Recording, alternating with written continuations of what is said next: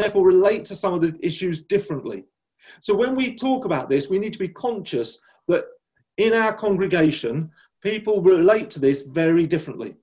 So let's not assume that we're all going to have the same story, the same part in this uh, situation. So I just wanted to flag that up because I've been told off recently for using the word we like this at a time that I thought I was getting it right. I was with a group of church, trainee church leaders recently, and I said something like, Of course, we would want to say that the way to salvation is through Jesus Christ. And one of them said, Why did you say we and include us all in that? And I thought, Well, because you're all training to be church leaders, I thought I was on safe ground, but clearly not. so if I get it wrong, forgive me, but I just think we need to be aware that we have very different relationships with the issue of racial justice. So, Exodus chapter 1, it picks up this story, this very famous story of Joseph and his amazing Technicolor Dreamcoat and going to Egypt. And of course, Joseph was this great hero for the Egyptians. He had saved them from the ravages of famine. That's why he'd been made second in command in the country. And that's why he'd had this enormous power and influence that he'd used for good. He'd used to help this country survive seven years of famine because of what God told him and how God helped him. And his family came down and, uh, and lived there as well. And they then kind of had children and they settled down. They were given a good place. Pharaoh gave them a good part of the country to live in and they flourished. And then a few generations later, it doesn't tell us how many, but probably not that many. It says that they'd all died off, but the Israelites were fruitful and multiplied greatly and became exceedingly numerous. They were still there, they were still working, they were doing stuff, still helping Egypt. They benefited the Egyptian economy, we might say today, it might be the language we'd use. They were there being a benefit. And so you'd think there might be a story about, wow, and they were there and they were helping and, and people remembered. But no, we have this very chilling, I think, verse, this key verse in verse 8.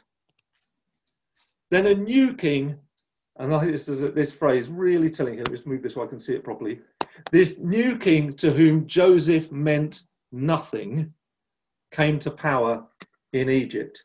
This new king, this new Pharaoh, when he'd been told the story of Egypt, when he'd been taught about Egyptian history, people had chosen to leave Joseph out of it.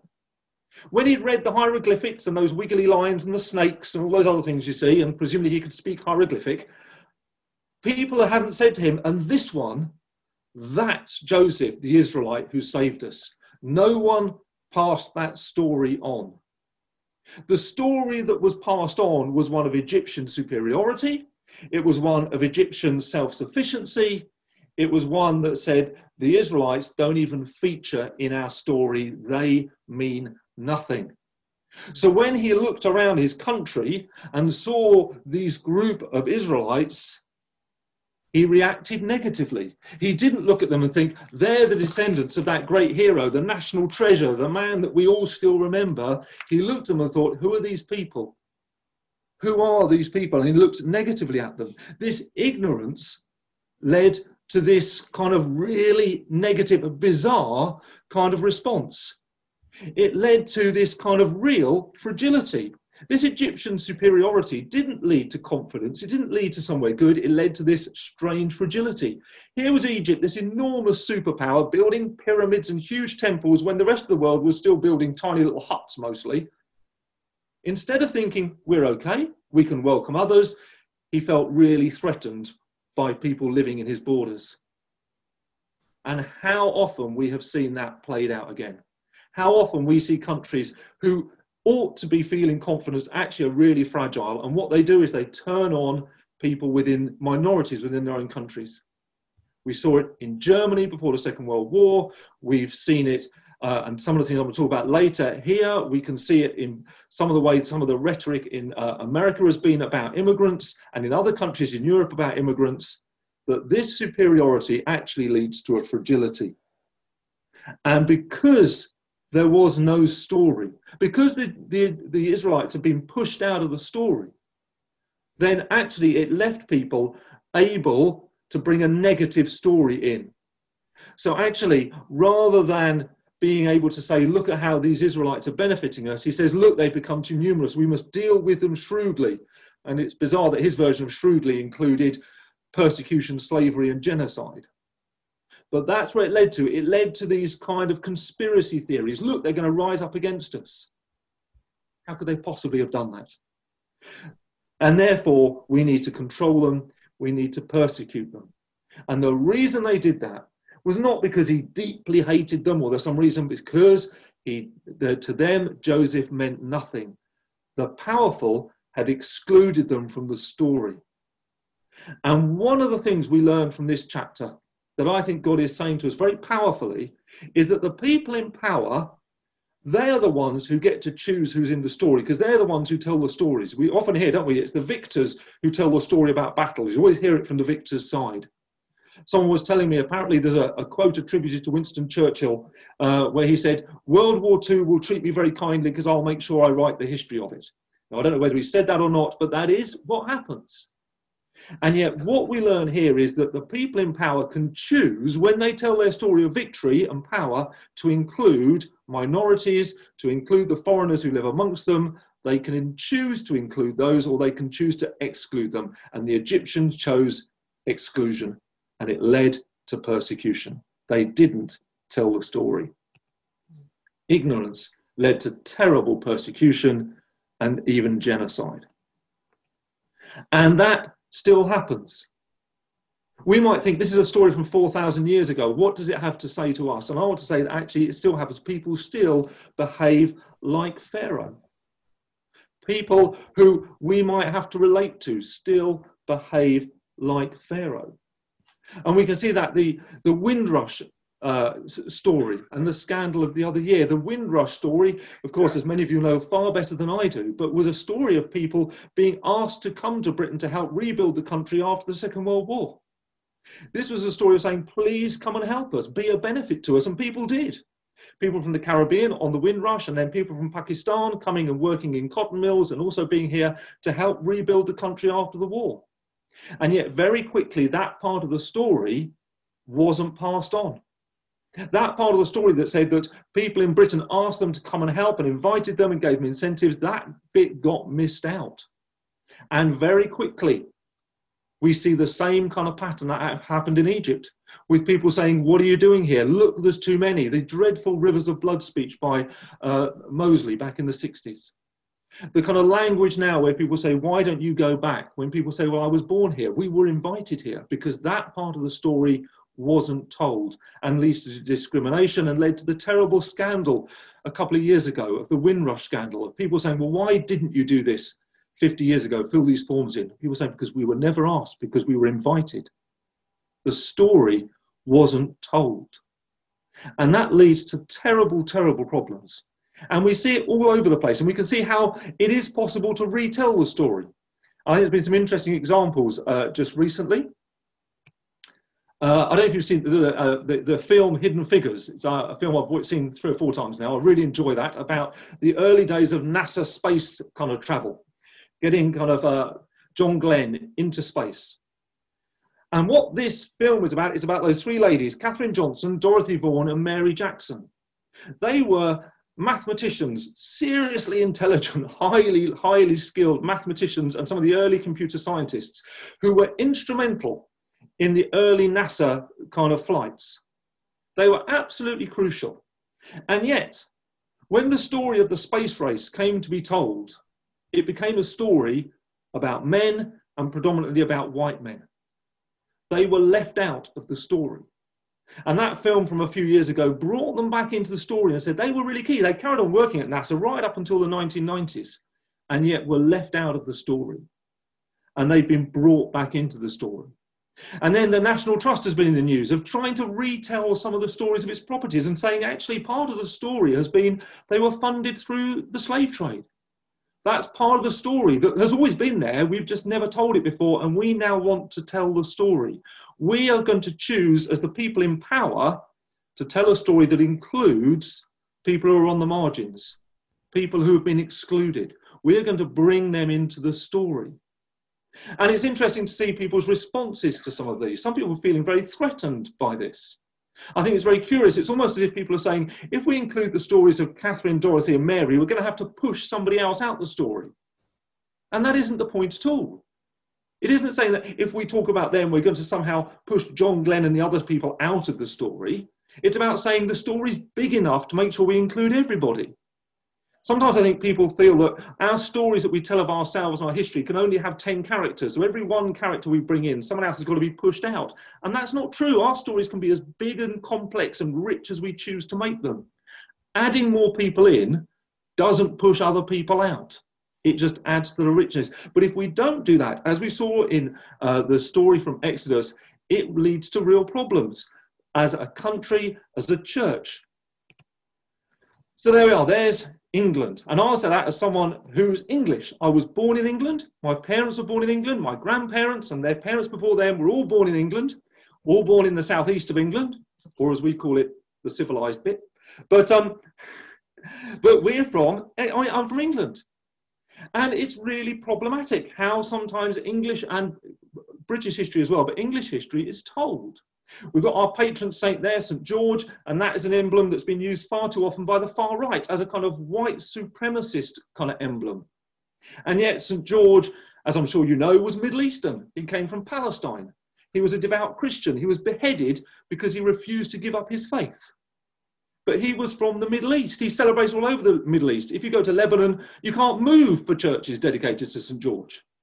He was Middle Eastern our national story has it, people from all over the world embedded in it. It's not a story just of white people.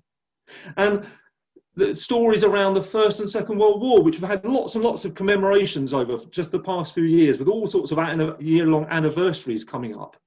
And yet, too often in the past, that story has been a story just of white English people and, and often just of white English men. And yet, you may well be aware of this, but in the Second World War, people from all over what was then the British Empire fought as part of the British Army. Two and a half million Indians fought for Britain in the Second World War. Two and a half million. And yet, too often their story has been ignored. When we've told the story, when our country, when England, for those of you who call it our, try not to use the word we here, when England has told the story of the Second World War, too often they weren't included, they were left out many hundreds of thousands from the Caribbean, from other parts of the world, whose story wasn't included. And too often it's ended up with being a story about the just about the Battle of Britain or D-Day, as if there were just a few English men who did it all. But no, it was a bigger story, including the story of people from India, does not push out the story of the Battle of Britain. It just enriches it and adds to it. But if we don't do that, we can leave with a place where some people think that England is should be a country for white people, and that is wrong and needs to be challenged. And the church as well. Now, obviously, we know that we're founded on our faith in Jesus Christ, who was Jewish, who came from the Middle East, and the disciples were all from that part of the world. But again, too often, that's not being told. And the story of other people in the church. I've got a couple of pictures. Um, just want to mention St. Augustine, one of the early great theologians one of the really, really founding fathers of the church, whose thinking has influenced the church right down the centuries, still hugely influential. And he was from Egypt. He was an Egyptian. And I've just learned recently, I was reading a story about St. Hadrian of Canterbury. I'd never heard of St. Hadrian of Canterbury until about two weeks ago because his story hadn't been told to, to me in the churches I'm in. St. Hadrian was in England about 1200 years ago and he was sent here, and he was one of the early teachers who really taught in the colleges of the bishops and the archbishops when the church was getting really going in England. He was formational in helping the church here get really established. He was from North Africa. He was African. What helped our church get going, one of the key people, was African. But how often he's been left out and not told as part of our story. And I just wanted to include two women there as well, St. Hilda and St. Julian, two medieval uh, nuns, mystics whose writings have inspired people, but too often have been left out of the story. And if we don't include people like this in our story as we keep on telling it, then we get to a point, largely as I was told as I was growing up, sort of 40 years ago now, that the church is predominantly white and is led by men. And sadly, people from the Windrush generation, for example, met churches who said, well, no, the church is for white people. because they hadn't had the story that said, actually, right from the earliest days, it's had people from Africa informing, enriching, forming our story. If we, if we leave people out the story, it has really negative consequences. We can end up, those of us from England, those of us from this part of the world who are born here, we can end up, if we're not careful, behaving like Pharaoh, as can people in all sorts of other countries. This is not just a thing peculiar to us here, it happens in all sorts of places where the powerful choose to ignore or wipe out the story of the people on the margins and the minorities. And when we do that, as we saw in Exodus, it leads somewhere really dangerous. It leads somewhere really, really dangerous. We need to keep telling the story. And it's important that we keep telling the story. I think one of the fascinating things, if you look as we go through at the end of the story of Exodus, of course, is the Passover, um, that famous kind of story. And of course, part of the whole thing about the Passover is the ceremony that the people of Israel are instructed to do every year. And part of the ceremony is this re- repetition that comes up about when you do this and when your children ask why you're doing this, tell them the story. And it comes up time and time again. When your children ask, tell them. Every year, do this keep telling the story. God knew they'd need to keep hearing the story of their rescue. He knew that they'd forget. So he put it in there every year, tell the story. And to this day, Jewish people still do that every year. The story works, retelling the story. This is something we're going to need to keep redoing, telling the story that includes people from the margins. It's something that's going to have to, I think, I want to suggest it becomes part of the life of our church regularly. And whether that's we do it during Black History Month or the new South Asian Heritage Month that was just started this year, at some point in the year where we keep telling the stories. And I think as we go forward, we need to keep thinking, and who else's stories do we need to include?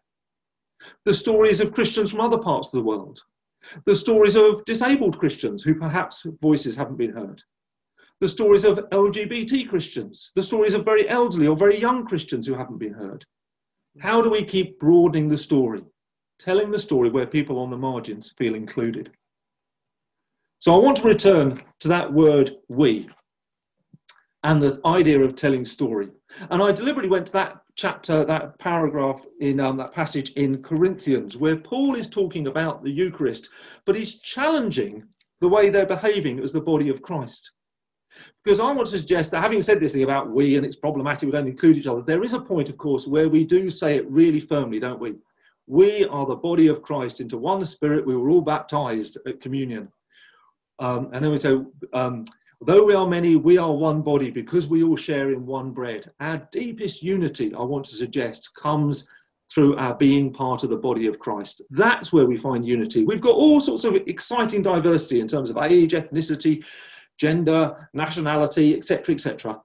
But we have the deepest, profoundest unity in the body of Christ. And we need to live that and continue to live that because the people in Corinth were missing that. And when they got together, they weren't coming together really as the body of Christ. They were coming together as a bunch of individuals and they were being greedy and selfish and pushing people out and getting drunk. This was not the body of Christ.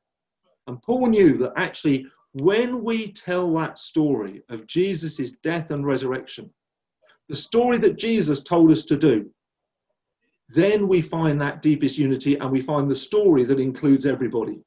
The story where we tell it where everybody's brought in. And I think that's you know one of the great things, of course, is that what Jesus left us with the command is to do this in remembrance of me. He knew we'd need to keep retelling the story. He knew that we needed to do that. And in that story, everyone's included. So we are the body of Christ. We can say that confidently. For all the other things we've got that make us different and exciting, we are the body of Christ. We keep telling that story. And as we go forward as a church, for those of us who've got the power to tell stories, we need to learn the lesson of how Pharaoh and the Egyptians excluded people and be the people who tell stories where we include everybody. Amen.